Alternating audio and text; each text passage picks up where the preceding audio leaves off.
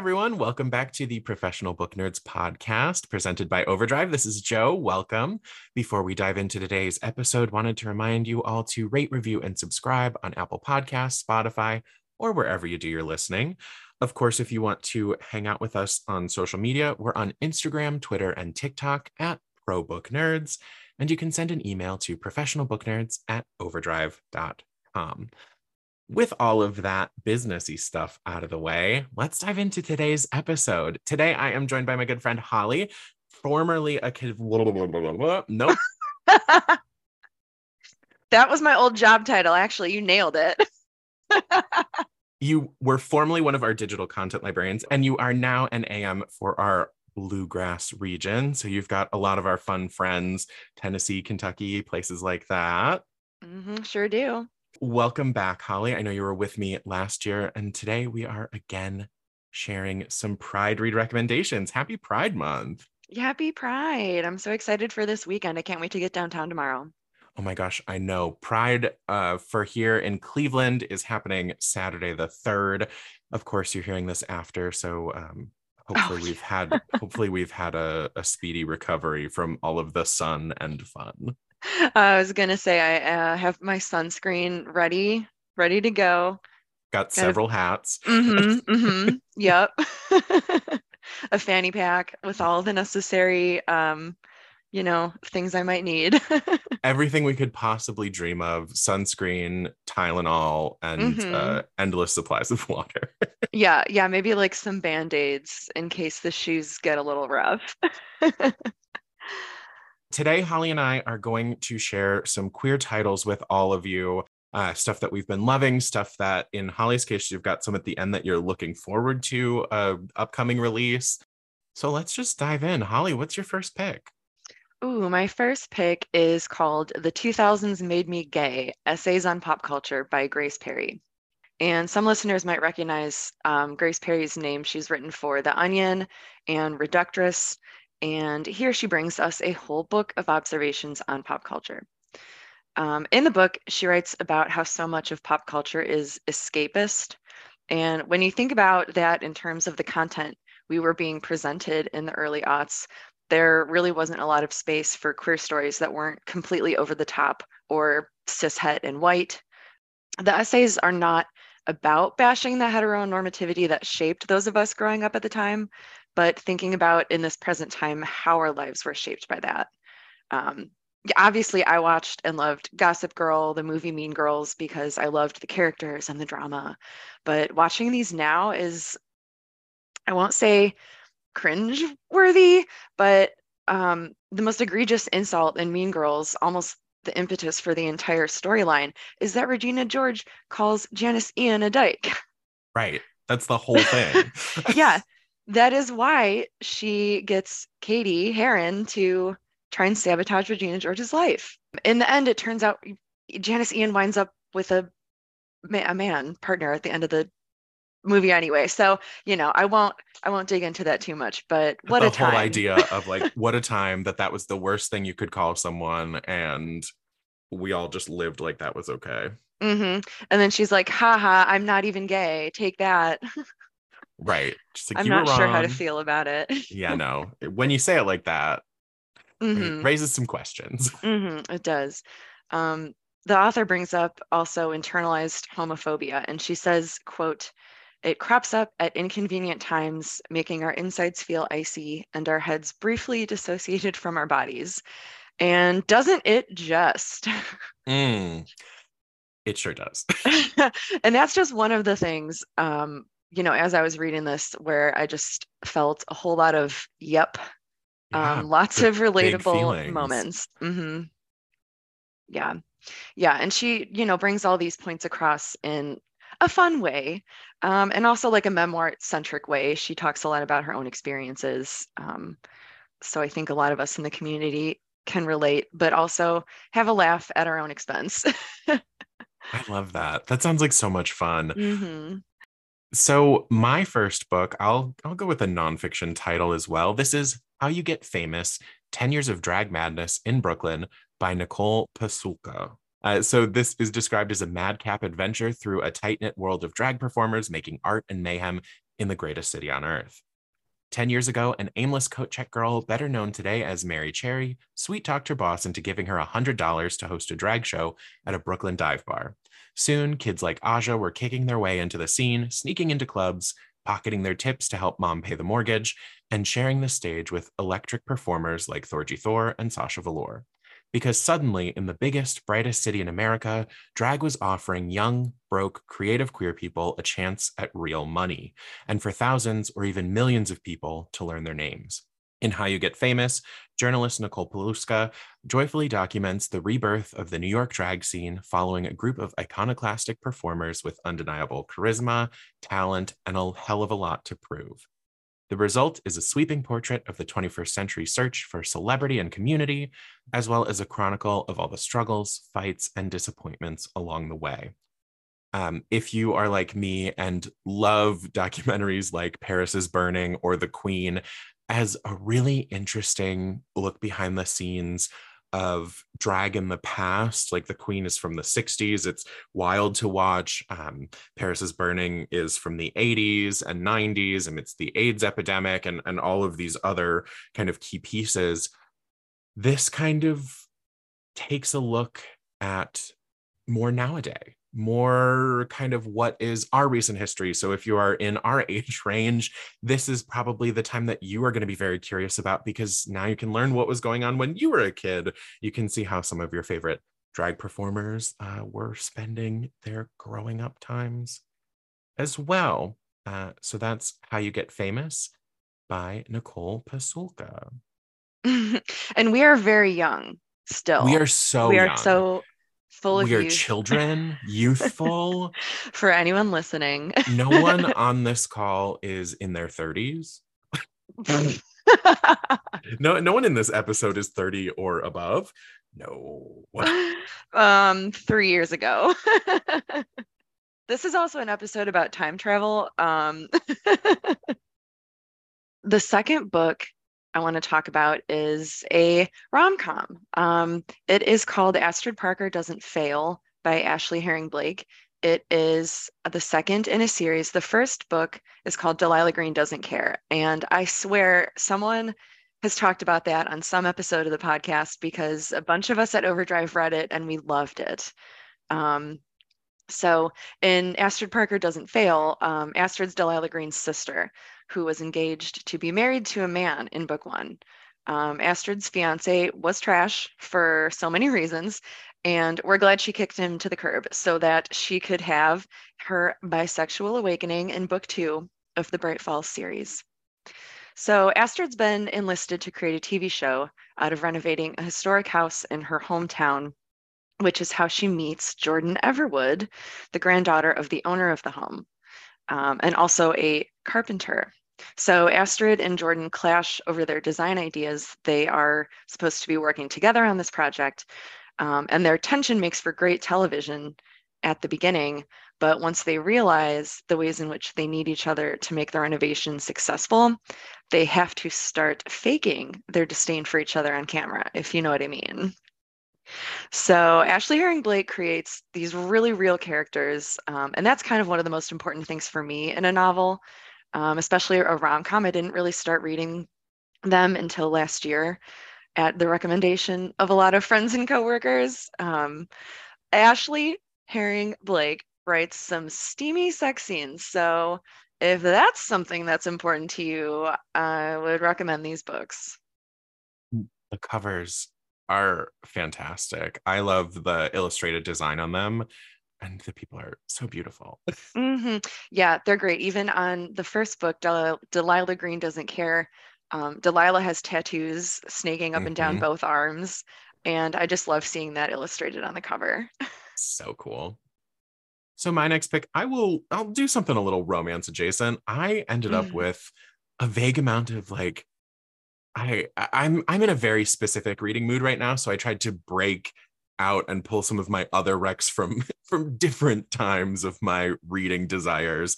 Um, so you know, yeah, we're gonna have some YA soon, and we're gonna have some thrillers soon. But I wanted to give us a little bit of that kind of like deep, thoughtful, what is love, what is being queer. So this is End Papers by Jennifer Savran Kelly. This uh, actually just came out February this year. It's 2003, and artist Dawn Levitt is stuck. A bookbinder who works at the Metropolitan Museum of Art, she spends all day repairing old books, but hasn't created anything of her own in years. What's more, although she doesn't have a word for it yet, Dawn is genderqueer, and with a partner who wishes she were a man and a society that wants her to be a woman, she's struggling to feel safe expressing herself. Dawn spends her free time scouting the city's street art, hoping to find the inspiration that will break her artistic block. And time is of the essence because she's making her major gallery debut in six weeks and doesn't have anything to show yet. One day at work, Dawn discovers something hidden under the end papers of an old book the torn off cover of a lesbian pulp novel from the 1950s with an illustration of a woman looking into a mirror and seeing a man's face. Even more intriguing is the queer love letter written on the back. Dawn becomes obsessed with tracking down the author of the letter, convinced the mysterious writer can help her find her own place in the world. Her fixation only increases when her best friend Jay is injured in a hate crime for which Dawn feels responsible. Ultimately, for Dawn, the trickiest puzzle to solve is how she truly wants to live her life. So that is End Papers by Jennifer Savran Kelly. Mm, you said it's it's set in like present day. No, set in 2003. So this oh, is yeah. So we're back 2023. in the, no, just just 2003. So we're back in the early aughts. Um, we're missing so much of like the language and uh, you know kind of things that we've learned and picked up on in the last I 20 guess, years. two decades. wow. When you say it like that, it really hurts. Mm-hmm. Um, but yeah, so it's an interesting look at trying to discover yourself when you don't have the own your when you don't have the right words for it, but also when those words don't even seem to exist yet, while still being relatable for you know kind of a wide variety of audiences because we're not jumping too far back. Like you don't have to suspend too much disbelief. You don't have to miss out on too much progress that we've made. We're not going all the way back to the 70s we're going to 2003 right. I was 13 in 2003 and that was you know definitely a growing time some people refer to it as puberty or coming of age uh-huh. so you know lots of lots of questions like that um, i think yeah, that would be that'd be a good. Is it kind of a coming of age story? It's it's that like second coming of age. Okay. I I think I would describe it that way. You know, because she is an adult, she works at the MoMA, like she's had this whole life and career and right. Uh, yeah, so I would say it's coming of age adjacent. I it's definitely a story of self-discovery. Um and yeah, now I'm just thinking about how I was 11 in 2003 we can we call it a queering of age because I think we've all had many of those. Ooh, love that. That is definitely the new way to call it. It's a queering mm-hmm. of age because I'm right, gonna copyright that. trademark it, copyright it, whatever you got to do. Yeah. My next book is called Yerba Buena by Nina LaCour. Um, the cover is gorgeous. This was in a lot of publisher title presentations that I've been watching. Um, I think Nina LaCour um, has written a lot of young adult books as well. And that might be why some listeners are familiar with her. But I loved this one because um, the author used alternating chapters to weave the stories of Sarah and Emily together. So you get to see them in their own lives um, before they sort of, you know, meet and have their intertwined storyline. Um, so Sarah runs away from a bad home situation at a young age.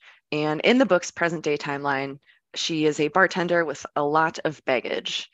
Uh, Emily can't seem to make a decision and graduate college. I believe she's on her fifth year when we meet her. so she cuts those ties completely and makes her way to a florist shop where she takes a job creating arrangements for the same restaurant Sarah works in. It's called Yerba Buena.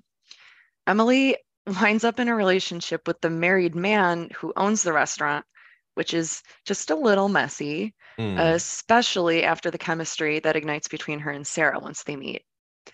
This was a really beautiful story of how you might wind up loving someone when life is really tough. Uh, and when is it not? So I think it's clearly relatable to everyone um, looking for a good read. It was it was beautifully written, um, just a great novel. I I love that sentence. Finding love when life is really tough. Like just we're always going through something. I, I think it's like both a good reminder of just how the world works sometimes, but also a reminder to keep hope going because you don't know what's coming tomorrow. Yeah, timing timing is a fickle thing and you know, it's uh Yeah. you really can't control it. You you can't. You can think you're doing everything right or wrong or setting every boundary you need to set. And something's gonna come Don't even talk to me about boundaries. There's a boundary right there. You're great at them. Someone's gonna kick down the door and say, Mhm. I am here because it's time. Uh, you know, or this is the thing you're supposed to be doing right now. So I love that. Mhm, And yeah, and then you just take it from there. I love all of Nina's covers. I just pulled up her page and they're all so beautiful. I really appreciate the some of her stylings are really consistent and then the ones that are different are different in such like a beautiful shift. I I'm a sucker for a good cover. I know, I know. The colors, the like weird abstract vase Mhm. art. I was like, okay. I, I a lot of like flat instead of trying to focus too much on making the art dimensional. Mm, mm, Mhm. mm. Mhm. Give me a good design any day. My next pick, let's move into a little YA horror title for your nerves, because of course, this is one of my favorite summertime vibes. I love a spooky, mm-hmm. I love a thriller, I love a horror. This is The Taking of Jake Livingston by Ryan Douglass. oh yes. Yeah, this one was fantastic. and of course, yes, happy Pride, everyone. It's also audiobook month. And I listened to this one and I devoured it. It is fantastic. Uh, Kevin R. Free is the narrator. I, of course, am familiar uh, uh, first of him from Welcome to Night Vale, uh, but he's a, a fantastic audiobook narrator as well. And he's narrated it, several of the books, uh, the audiobooks that I'm recommending as well. This book follows 16 year old Jake Livingston, who sees dead people everywhere. He can't decide what's worse being a medium forced to watch the dead play out their last moments on loop, or being at the mercy of racist teachers as one of the few Black students at St. Clair Prep. Both are a living nightmare of which uh, he wishes he could wake up from, but things at St. Clair Prep start looking up with the arrival of another Black student, the handsome Alistair. And for the first time, romance is on the horizon for Jake. Unfortunately, life as a medium is getting worse. Though most ghosts are harmless and Jake is always happy to help them move on to the next place, Sawyer Doon wants much, much more from Jake. In life, Sawyer was a troubled teen who shot and killed six kids at a local high school before taking his own life. Now he's a powerful, vengeful ghost, and he has plans for Jake. Suddenly, everything Jake knows about the dead world goes out the window as Sawyer begins to haunt him. High school soon becomes a different kind of survival game, one Jake is not sure he can win. Yikes. Yeah, this book, I would give like a handful of warnings out. Of course, um, as you saw from the description, there is a school shooting, there is racism, there's a lot of violence, uh, there is some uh, sexual assault trauma. So keep that in mind uh, before you pick up this title. But it was a beautiful book, really thought provoking, um, and just a really powerful narrative. I appreciated this take on being a medium because one of the things that stands out to me is when Jake is describing um, being at school, the floors that he is okay with being on. So his high school is four stories, and the second story was his favorite because the first floor, someone drove their car through the building. So it was always terrifying to see headlights suddenly coming at him. And then, you know, if you go up floor three or four, floor four, they're tall enough for people to be jumping. So Oh God. it was just a way that I feel like in all of the medium adjacent things I've watched or read, I've never really come across people describing that situation. So found it really enjoyable. Audiobook is excellent. Uh, so give that a listen. The Taking of Jake Livingston by Ryan Douglass.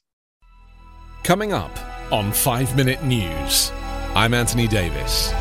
You might think it's partisan because maybe it's critical of one side or the other, but it's not. It's just the truth. And I think that's also something that's kind of unusual for Americans listening to the radio or to podcasts because The news landscape in the States has been so partisan for so many decades. So, 5 Minute News is verified, truthful, independent, unbiased, and essential world news daily.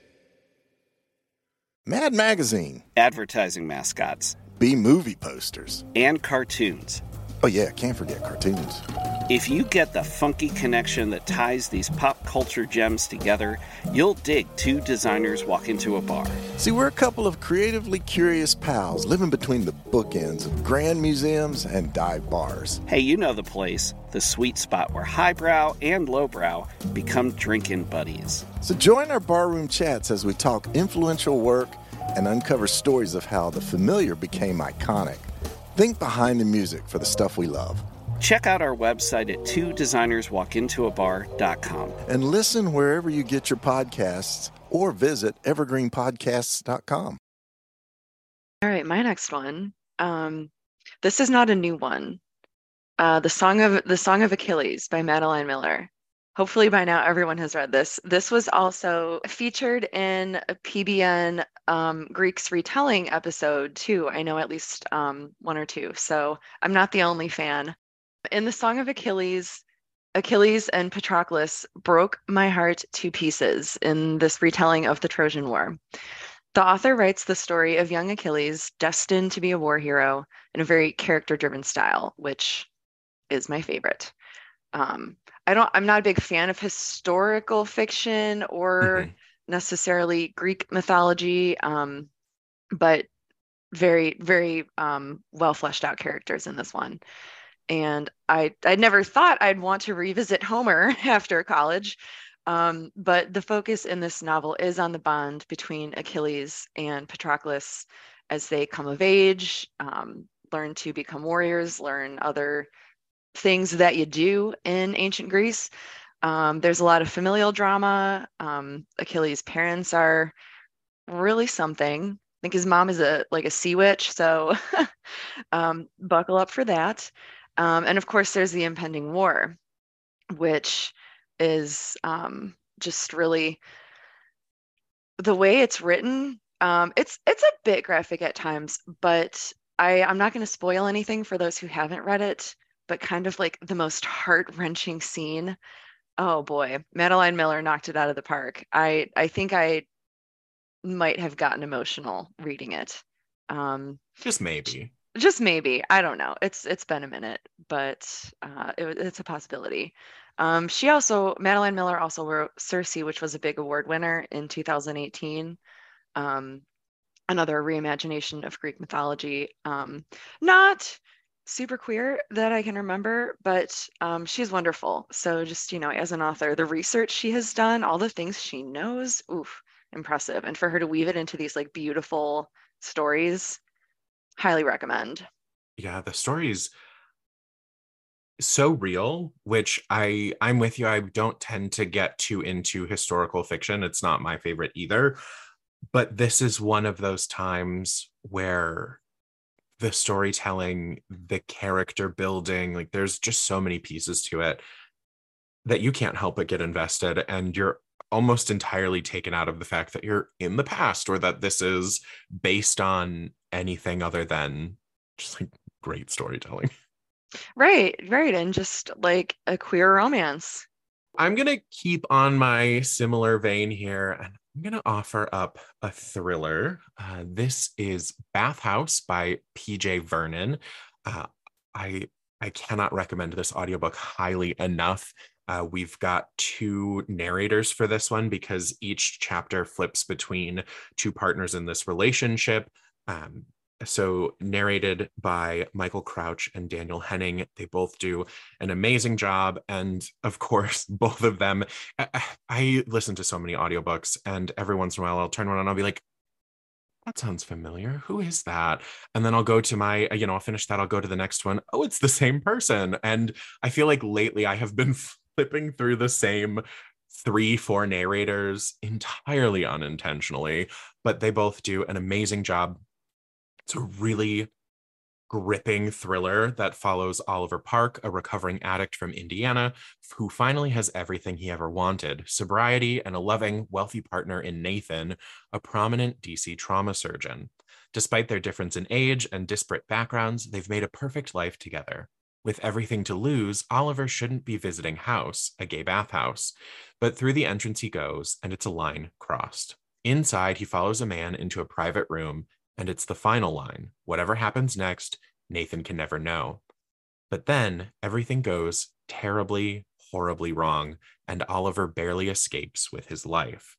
He races home in a full blown terror as the hand shaped bruise grows dark on his neck. The truth will destroy Nathan and everything they have together. So Oliver does the thing he used to do so well he lies. What follows is a classic runaway train narrative full of the exquisite escalations, edge of your seat thrills, and oh my God, plot twists. Um, just, I enjoyed this one so, so, so, so much. It is truly just like a fantastic thriller.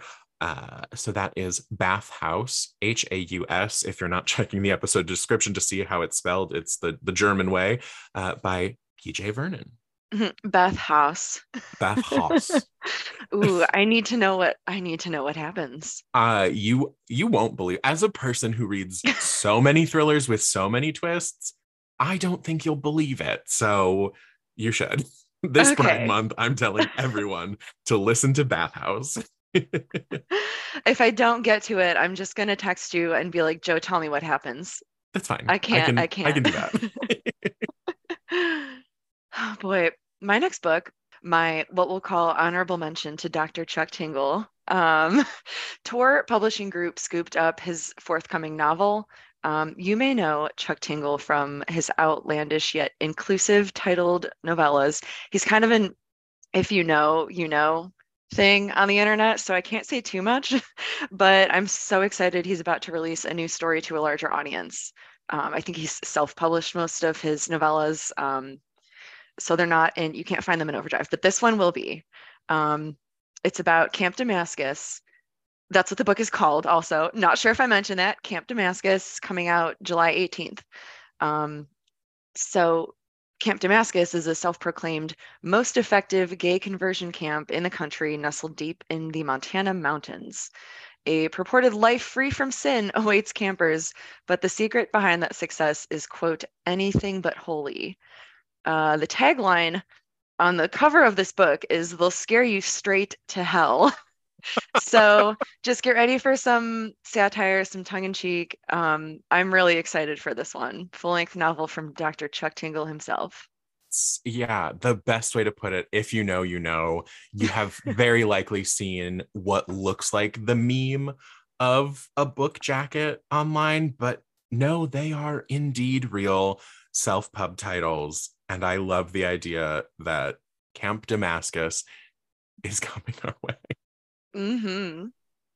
Well, since you just had like a little sneaky one there, when does that one release?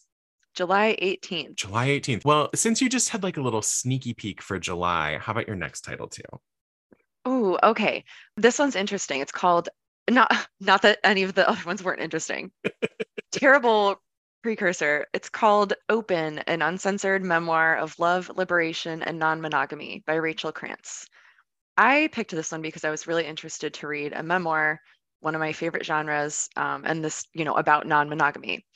It started out so strong. The author did a really good job of setting the stage uh, about herself and her values. I could tell she had a journalism background, and I appreciated that. And she was hella candid. So be prepared for some graphic scenes.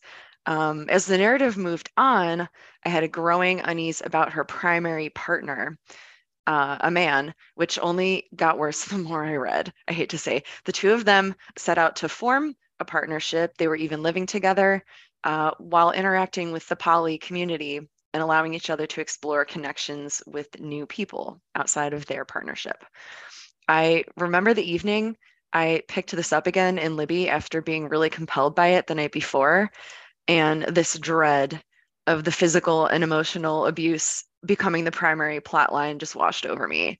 Uh, I was disappointed that the author's experience with her primary partner colored her, her ex- other experiences and exploration in such a toxic way.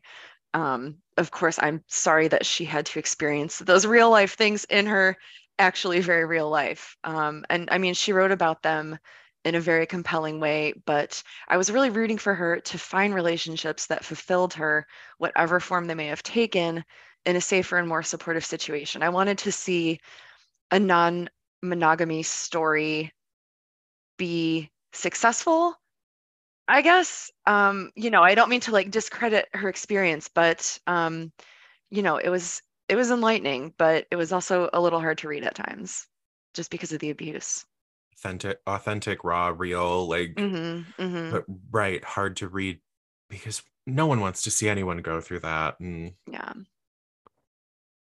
it may you know as much as we wanted as much as you may have wanted to see it just like work out it's good to know that you can take those bits and like people can take that and form their own path and be mindful of how their partner is treating them and you know how they can shape their own relationships mm-hmm.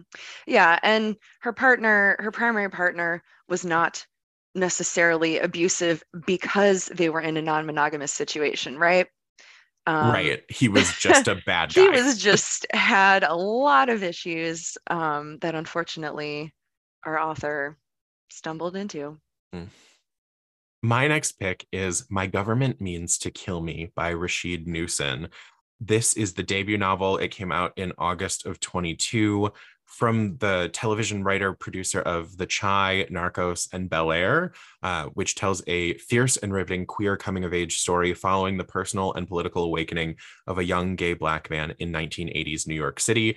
Apparently, my pride reads all seem to take place in the past in New York. Uh, not all of them, but you know. Earl Trey Singleton III arrives in New York City with only a few dollars in his pocket. Born into a wealthy Black Indianapolis family, at 17, he is ready to leave his overbearing parents and their expectations behind. In the city, Trey meets up with a cast of characters that change his life forever. He volunteers at a renegade home hospice for AIDS patients, and after being put to the test by gay rights activists, becomes a member of the AIDS Coalition to Unleash Power, or ACT UP. Along the way, Trey attempts to navigate past traumas and searches for ways to maintain familial relationships, all while seeking the meaning of life amid so much death.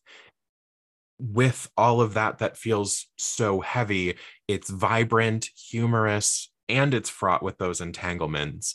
Newson's My Government Means to Kill Me is exhilarating, fast paced. Here's a coming of age story that lends itself to a larger discussion about what it means for a young gay Black man in the mid 1980s to come to terms with his role in the midst of a political and social reckoning. Mm-hmm. Yes. So that is My Government Means to Kill Me by Rasheed Newson. We we started out strong with some some happy vibes, some rom-coms. Right. But... You know, I think jokes aside, I think it's very important in Pride Month to remember that it is not just parades and merchandise and rainbow capitalism. I think it's also a really important time to remember all of the people who came before us to get us to where we are today. Uh, I always think of Marsha P. Johnson. That photo will always bring a tear to my eye when I think of just her smiling with all of those flowers. And anyway, so it's it's uh, you know it's important to recognize what happened before. Uh, the past was uh, not great for the queer community, and uh, I think it's important to remember that. Yeah, exactly. A big sticking point and and pride is like that dichotomy between the parades and the celebration and also um, even the ongoing current active legislation all over the country that is making it difficult for kids to get books and resources that they need and for all of us to feel safe in any given situation. Right. At the end of the day, we are to be celebrating, but we also have to take a moment for respect and pause and reflect and uh, be a little reverent i think at times i think it's helpful to kind of like put the thank you out there into the world that like thank you for the people who have fought before and um, i'm so happy that we get to excel get to celebrate today yes Do you have one last title for me, Holly? Um, yeah, this will be a quick one. It's called Girls Can Kiss Now More Essays um, by Jill Gutowitz. And uh, read this one after you read The 2000s Made Me Gay, if you like that one. it's another memoir centric with loads of pop culture references. We love. yeah, I mean, if you can't if you can't tell, I just really like personal gay essays. um, but yeah, it's it's just a fun read. I think I read it very quickly. Um, but you know, the author talks about things like Orange is the New Black, kind of delves into like that whole moment and you know experience that I think a lot of us had. Um, so yeah, that's just a little follow up to my first title, I suppose. What a perfect bookend. The place to start, the place to end. oh, good. I didn't even do that on purpose. And then the last title I want to throw out there this is one that I'm sure many of you have heard of or seen uh, in the past year since it's been out. It came in April of 2022. This is Young Mungo by Douglas Stuart. Uh, it's a story of queer love and working class families. This is the second novel from Booker Prize winning author of Shuggie Bain. So, just something to keep in mind if you haven't heard of it, it's a brilliantly constructed and deeply moving story of queer love and working class families. Growing up in a housing estate in Glasgow, Mungo and James are born under different stars. Mungo is a Protestant and James is a Catholic, and they should be sworn enemies. Yet, against all odds, they fall in love as they find sanctuary and dream of escape in the pigeon dovecote that James has built for his prize racing birds. But when Mungo's mother sends him off on a fishing trip to a remote loch with two strange men, he will need all his strength and courage to find his way back to a place where he and James might still have a future. Prize racing birds. You know, the Brits are doing all sorts of different things. Two strange men. I don't know. You dropped a lot of things in there. I'm just I'm trying to get Joe. everyone to pick it up. so if you are interested, that is Young Mungo by Douglas Stuart. Well, Holly, thank you for joining me today and sharing some queer reads. Thank you for having me. This was so fun. What a good way to kick off Pride by picking some of my favorite queer books. I can think of no better way to kick off Pride than sharing all of the queer books I'm loving lately. Uh, listeners, thank you so much for joining us today and for hearing these book recs. Let us know on Instagram in our comments for this episode what you're most looking forward to to reading from this list. We hope to hear from you. Remember, Instagram, Twitter, and TikTok are at Pro Book Nerds. But with all of that said, thank you all so much for joining us today. Happy Pride and happy reading. Readers can sample and borrow the titles mentioned in today's episode on overdrive.com or in Libby. Our library friends can purchase these titles in Marketplace. Professional Book Nerds is proud to be an Evergreen Podcast signature program. To learn about other Evergreen podcasts, visit evergreenpodcasts.com. Our podcast is produced, recorded, and edited by Emma Dwyer and Joe Skelly and presented by Overdrive. To learn more, visit professionalbooknerds.com. Hey, there. I'm Hannah. And I'm Audrey. We are a sister filmmaking duo and co hosts of Sleepover, Cinema, our show where we analyze the films that created the collective unconscious of the girls, gays, and theys of the late 90s and early 2000s. Princess Diaries, The Cheetah Girls, Aquamarine, Cinderella, the one starring Brandy. We haven't stopped thinking about these movies since we first saw them, and we want you to rewatch them and review them with us. Are these movies as bad as critics would have us believe? Do we even care if they are? We are always unpacking that very question on Sleepover Cinema. Check out Sleepover Cinema wherever you get your podcasts or at evergreenpodcasts.com. See you soon.